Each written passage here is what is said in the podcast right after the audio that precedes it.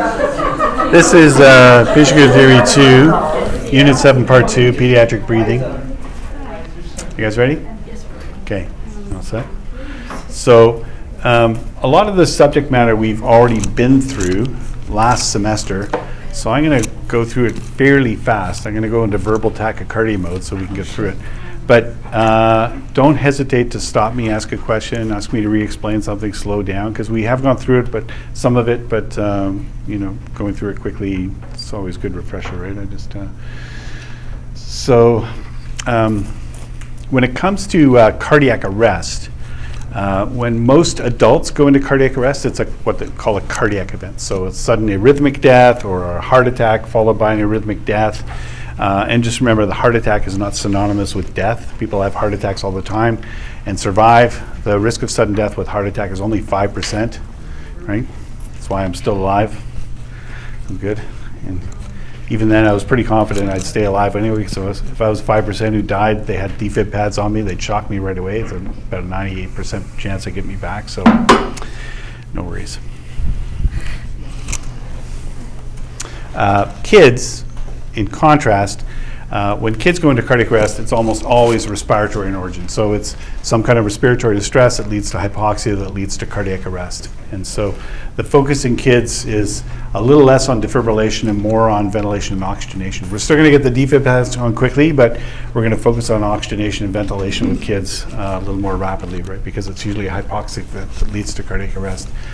Um, and uh, so breathing, um, we have uh, as we talked about in the last presentation, they have small airways that easily obstruct. Um, their ribs are more horizontal and they have weak accessory muscles, so consequently they have poor respiratory reserve, meaning that unlike adults, if they get into distress, they tire more quickly. They get fatigued. And when you fatigue, you can't breathe, right? So, so there's risk that they deteriorate to the point where they need positive pressure ventilation a little more quickly than adults.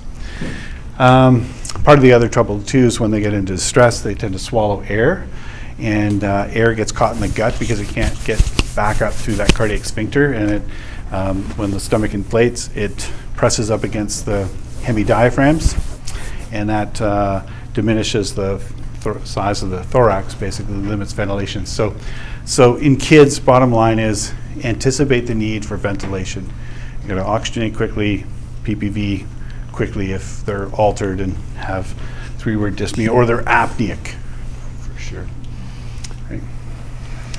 So fast, breath- fast breathing is normal in kids. Neonates breathe at about 50 breaths a minute. Um, breathing at normal rates, 10 to 20, in a child might indicate the child's in failure, so respiratory failure. So that's a concern. What is respiratory failure exactly? Well, um, in, in the emergency department, they would define it uh, with blood gases. Uh, um, in the field, we define it with basically mental status and um, how much difficulty they have speaking, essentially, if they're if they're at a verbal stage.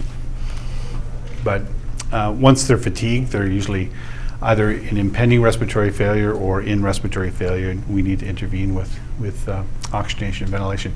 So. Uh, auscultation, we do that anytime. I don't worry about a kid who's crying, I'm still going to auscultate. Um, they have higher metabolic demand, therefore higher demand for O2 and uh, higher metabolic rate and lower reserve capacity, um, a high sensitivity to airway and breathing problems. And so oxygenation and ventilation is really key and early intervention is key. Um, you look at a kid like this, um, a kid who's fatigued is, is in respiratory failure or impending respiratory failure. What, what is it about this kid that concerns you? Tell me, describe the things that you see on him that bother you. Brock? His chest is kind of like in. Yeah, his chest is caved in, yeah. Yeah, and they get that seesaw breathing where their chest is so pliable it caves in when they're in respiratory distress. And you see their abdomen go up and their chest cave in, and their chest come out and their abdomen go down. What else, Matt? He also looks really lethargic. He does look really sleepy. His eyes are droopy, kind of hanging low. Doesn't look good. Anything else? I think those are the two key things that sunken chest and the droopy eyes. He looks really fatigued. And looks like he's getting nebulized salbutamol just handheld, right? Someone's not using a mask. Maybe the mask distressed him. I would use the mask with a nebulizer chamber, um, but this is a case where they're, you know, probably just giving him constant nebulized epinephrine, or not epinephrine, but mostly salbutamol, most likely salbutamol, and uh, just blow by, so it doesn't distress the kid. So aspiration, we're moving on topics here. Um, aspiration etiology, this is uh, inhalation of either oropharyngeal or gastric contents into the apices of the lungs. Um, uh, They may present with altered mental status, uh, um, sorry, but, sorry. Um, Aspiration may be the result of uh, previous brain damage from stroke or head injury. And um, uh, strokes do occur in kids, small children sometimes. Um, And um, so if they've had previous head injury or stroke, they may have an inability to protect their own airway, loss of gag reflex, and so they're high risk of aspiration when they're eating. Yeah. When you say sometimes, how often are you talking? Is that something you think we're going to see? Strokes? Uh. It's a rare event in kids. So, you know, you might see one in a lifetime, two in a lifetime. Um, I had an eight-year-old with a stroke. Uh, I know John Lee has seen many kids with strokes, uh, but he specializes in that area, so it's a pretty rare occurrence. And um,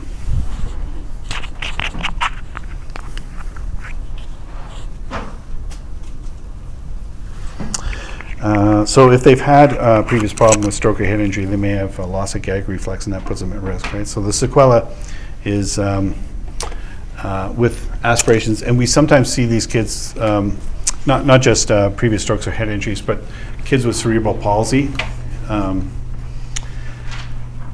may have um, trouble protecting their airway and problems with spasticity. And over time, they develop pneumonitis and pneumonias, recurring lung infections, and um, uh, that can be a recurring, ongoing problem with them. So aspiration, if, if this was something that happened recently, uh, you know, less than an hour, they may be in distress, maybe dyspneic, tachypneic, tachycardic.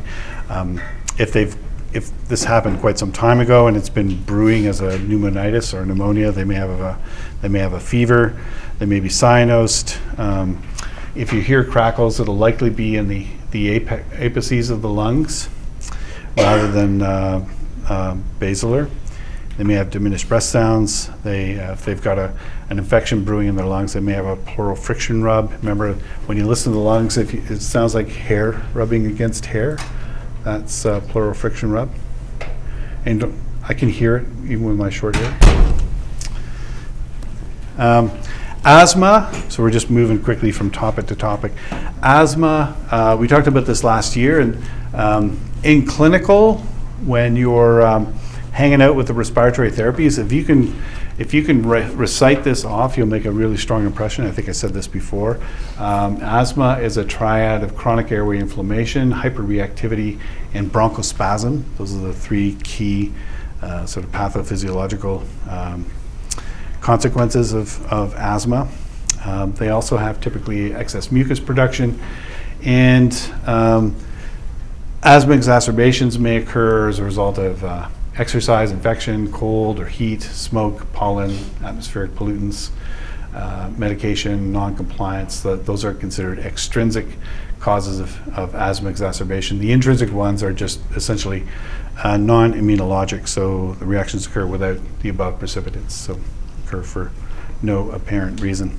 So presentation of the triad of um, clinical presentation for asthma is dyspnea, cough, and wheezing. Again, if you remember, um, uh, if you remember uh, this stuff here, uh, inflammation, hyperreactivity, and bronchospasm, and you remember these three, dyspnea, cough, and wheezing, you make a very good impression. Typically, they're going to be tachypneic, tachycardic. Uh, they may have some chest tightness. It might even seem angina-like, but we don't treat it like cardiac ischemia. Uh, accessory muscle use, nasal flaring, uh, air trapping. Um, so they may have uh, diminished, markedly diminished air entry in severe cases like status asthmaticus, ch- chest hyperinflation. And uh, tell me again what pulsus paradoxus is. You're doing a primary survey, you're palpating the radial pulse, and what do you feel?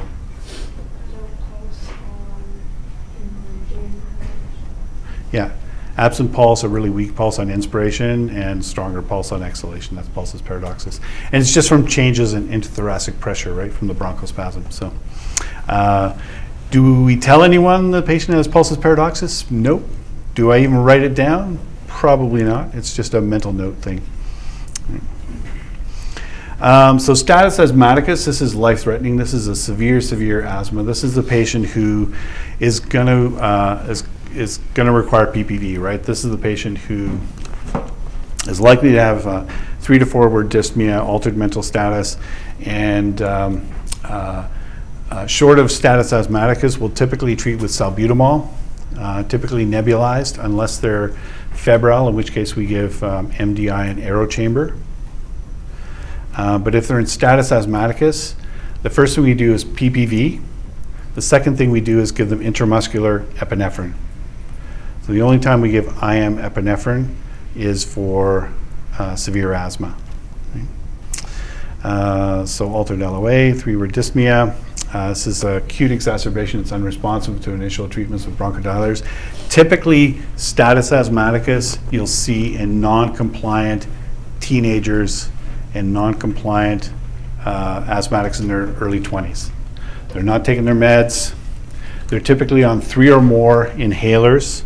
They've typically been admitted to the emerge department before. They may have even been admitted to the ICU. All of those things are big red flags. Three or more meds, admitted to ER, admitted to the ICU, even a bigger red flag. And uh, they get into real serious trouble. Yeah. So I know sometimes with uh, mental, mental illness, there's no compliance with medication because of the mental illness. Why would someone who has asthma not want to take the medication? Are there side effects that we should know about or anything? No, in fact, you know, uh, I've I personally never had an experience where mental illness was an issue.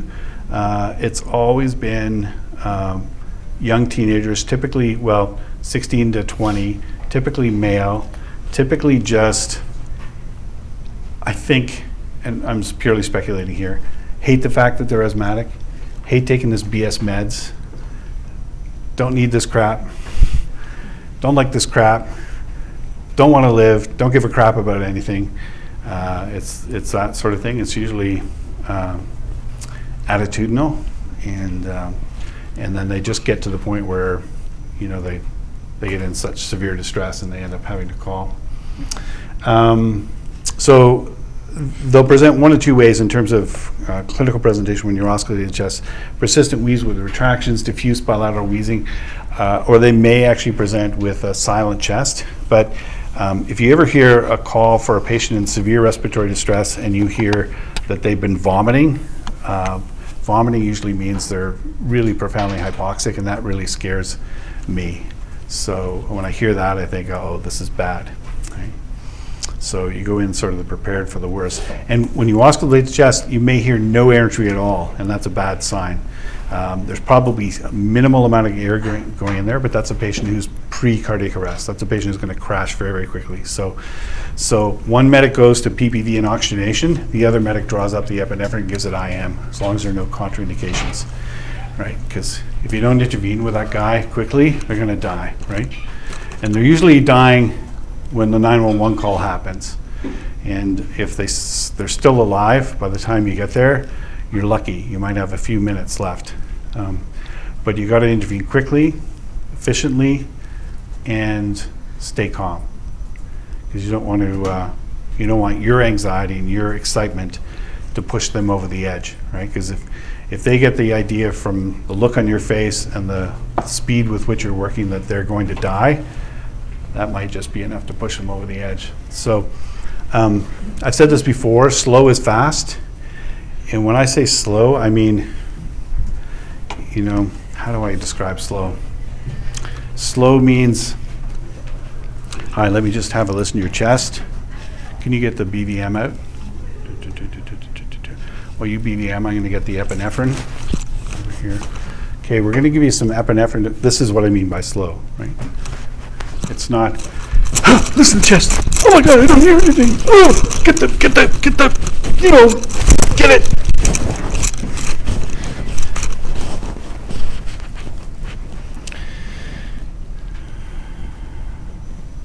Way too much excitement for me for Friday afternoon. So uh, lethargy is a bad sign, fatigue is a bad sign. Those are all bad signs. Uh, And uh, this could lead to um, pneumothorax. I had a guy who, uh, he had, uh, he had silent chest, and um, uh, I contacted the base hospital physician. We actually ordered orders to needle both sides of his chest. Didn't help.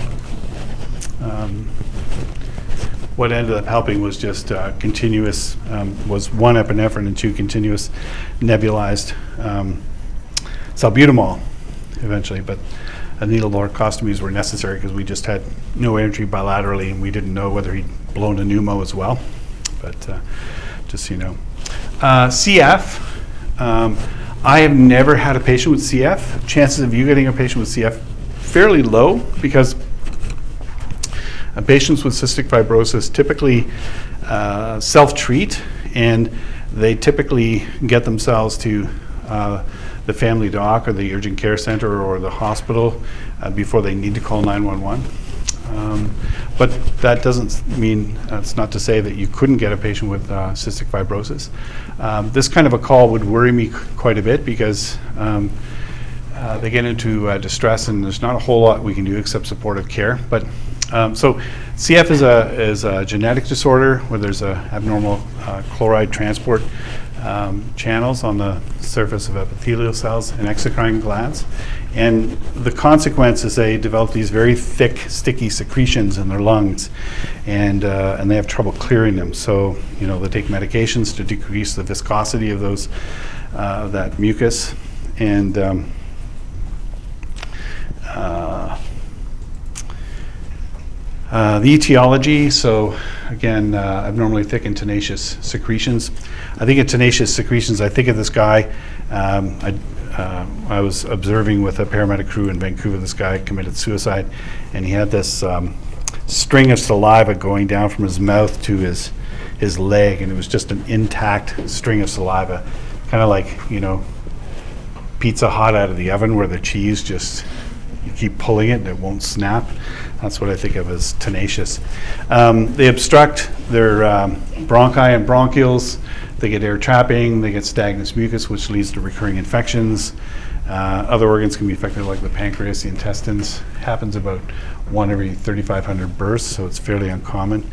And um, uh, oftentimes, um, uh, the thing that prompts mom to take the kid to hospital is the kid notices uh, the skin is salty um, on the infant at birth. Um, I don't know how they detect that um, exactly. If maybe there's like you can feel it on the skin, or whether mom's licking the kid's back or something,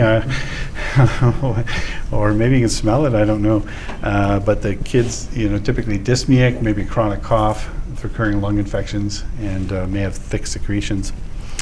Um, febrile respiratory illness. So we get a lot of calls for uh, patients positive for FRI, um, and and usually FRI spelled F-R-I-E, E being for enteric, meaning they've got some gastro thing going on with a fever. But um, uh, the most common respiratory um, febrile respiratory illnesses uh, in kids uh, is bronchiolitis and pneumonia. And bronchiolitis is fairly common. Some parents think the kid has asthma, but the kids just develop a, they get a respiratory syncytial virus infection and they get this, uh, a bit of bronchospasm. They, they go on uh, salbutamol and Flovent and they're fine after that. But um, uh, asthma doesn't typically get diagnosed till much later. My, my daughter had bronchiolitis as a child. And I remember giving her um, salbutamol, and I was quite surprised at how fast her heart rate started to pump. Her heart started to pump once I gave her salbutamol. Her heart went right rate went from like 100 to 140. It's like, wow, this stuff is potent. So, um, etiology, uh, it's inflammation of the bronchi and bronchioles can lead to uh, necrosis. That's pretty serious. Most commonly, the result of uh, respiratory syncytial virus and uh, transmitted by oral droplets. So, you know, coughing, common in two to 12 months. Presentation typically uh, recent fever, cold, dyspnea, wheezing. And here's the nice thing doesn't matter whether it's asthma or COPD or bronchiolitis, anything that wheezes, get salbutamol. Simple, plain and simple. They got wheeze, give them salbutamol. It's beautiful. It's a beautiful drug. Uh, they may have some crackles. they may have chest retractions. Uh, pneumonias, uh, typically um, bacterial, but uh, can be viral or fungus. Um, actually, uh, in adults, pneumonias are more often viral. And um, uh, common in- ones include uh, Streptococcus pneumoniae, hem- Haemophilus influenza, which is a virus, uh, Mycoplasma pneumoniae, and aspiration. Uh, and um, with pneumonias, if there's a wheeze, we treat with salbutamol. Uh, otherwise, if they're desaturated, we treat it with oxygen. So there's an inflammatory process. There may be some. There's going to be um, alveolar exudate. That means pus in the in the lungs. And the presentation typically fever, dyspnea, tachypnea, uh, cough with or without sputum. So we need to ask if they, you know, uh, we want to know if they have a productive cough, which means when you cough, do you cough anything up? Um, and if they can tell you, you want to know what does it look like? Is it is it clear? Is it yellow? Is it greenish? Is it brownish? Is it is there any blood in it? Um, does it smell bad? Um, tachycardia, they may have pleuritic chest pain, which is a sharp chest pain. Uh, they may be diaphoretic, fatigued, some malaise, and auscultation. Um, with pneumonias, sometimes you'll hear bronchovesicular sounds, meaning um, you know the kind of sound you hear if you auscultate the trachea, a loud sound in an area where it should be quiet. So um, often pneumonias um, develop in the perihilar region where the uh, trachea bifurcates in the right left main stem. You in there or sometimes in the base of the lungs. So you're auscultating the chest and it's quiet, and then you just land over an area where there's some consolidation, a big wad of pus, and it sounds very loud. Um, that's um, I hear that more often in lung cancer, but you hear it sometimes with pneumonias. Uh, but you could also auscultate the chest of a patient with pneumonia and never hear bronchovesicular sounds because you just didn't hit on the right spot. And you're not going to spend an hour auscultating in 463 areas of lung. But I don't know if you saw it on um, social media, but there's a new device out. It's a stethoscope connected to this device, and it detects pneumonia with an 87% specificity. Anyone see that? No? I should put it on the uh, Ontario paramedic student thing. I thought that was very cool. It's just uh, looks like it connects to an old style phone, just a stethoscope, and you just have to auscultate in one spot, and apparently it detects pneumonia quite a high degree of accuracy. Very cool. Uh, they may have a pleural friction rub. Um, submersion injuries. Let's talk about drowning. So interesting. Um, most paramedics, most tests that you encounter, maybe even the provincial test, I don't know, you still use old terminology. You use drowning and near drowning. Near drowning if they're still alive, drowning if they're dead. But the World Health Organization uh, proposed some new terminology um, because different countries use different terminology, and they proposed new terminology to try to get everyone on the same page. So, so uh, epidemiologically, we could all track the same things. And so, uh, what they define drowning as a, a process of experiencing respiratory impairment from submersion or immersion in liquid. Drowning outcomes are classified as death, uh, so drowning with death, or drowning with morbidity and no mortality, or drowning survival. Let me just uh, bring up a different.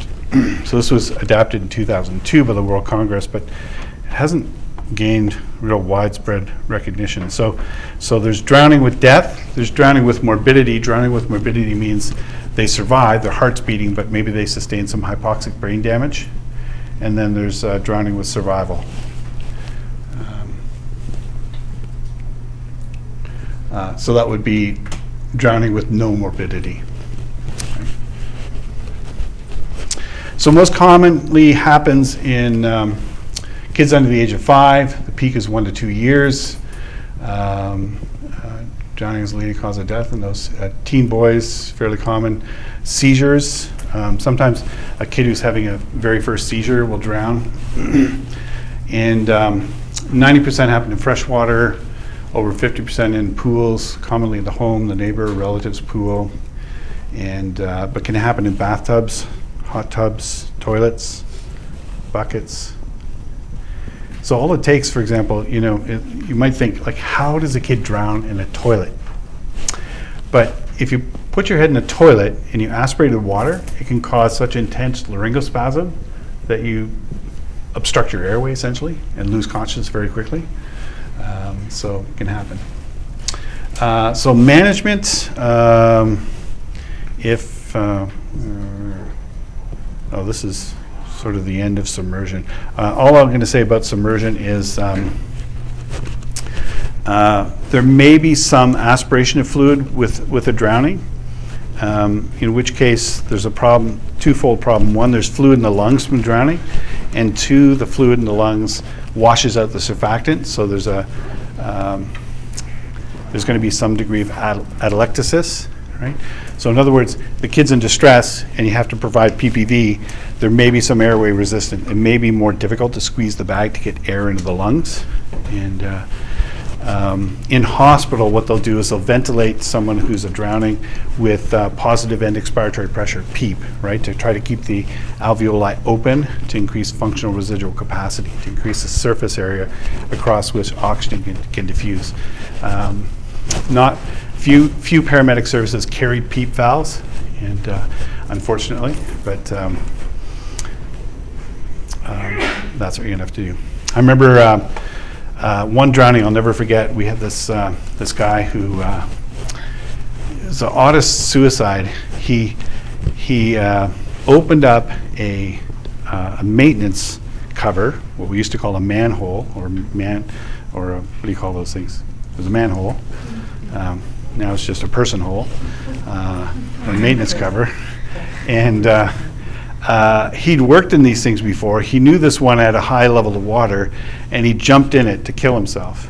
And uh, his dad uh, contacted the local paramedics. Uh, they were having trouble getting this guy out. They called us. We landed uh, on the road nearby, and we pulled this guy out. He was vital signs absent. We ran the arrest. It got his heart beating again. He remained unconscious, and I intubated him, and we transported him to the hospital. And I put him on a PEEP, positive end expiratory pressure. We were ventilating him. And um, then we, uh, I was having a great deal of difficulty getting air into his tube, so we decided to uh, disconnect the BVM and suction him. We disconnected the BVM, the water came out of his endotracheal tube like a fountain, like a, like a water tap turned on. It's just poured out. And we turned him on his side, and the water just poured out of the tube. Uh, and after about uh, 30 seconds of this, we turned him back on his back and went to BVM again. It was a little easier to BVM. But that's uh, what had happened was a lot of, like, um, remember they used to say, uh, put them on a barrel and roll them to get the f- fluid out of their lungs? I don't know if you've ever heard that before. Anyway, We don't do any of that stuff anymore, but, um, but if you apply PEEP to these guys and they've aspirated water, eventually it comes out. So, um, uh, and I've had uh, actually several drownings where they've been resuscitated by a family member or friends and neighbors on the scene. And when we got there, they were awake and talking with just a little bit of respiratory distress and maybe some crackles in their lungs, they're like their apices, and they've been fine. We just transport them and oxygenate them if you need to. And, but um, uh, if you get a drowning um, and you do CPR right away, uh, not uncommon to get a pulse back to save that person's life, right? Because oftentimes these people have healthy, otherwise healthy hearts, and they just need oxygenation, ventilation, and artificial circulation.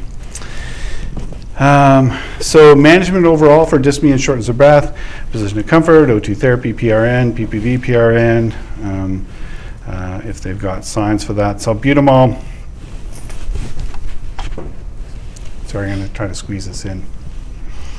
It's a sympathomimetic, meaning it, it, it uh, mimics, um, you know, epinephrine and norepinephrine. Uh, in some ways, it's a bronchodilator. It's predominantly a beta 2 agonist, so it stimulates beta 2 receptors in the lungs. That gives you bronchodilation.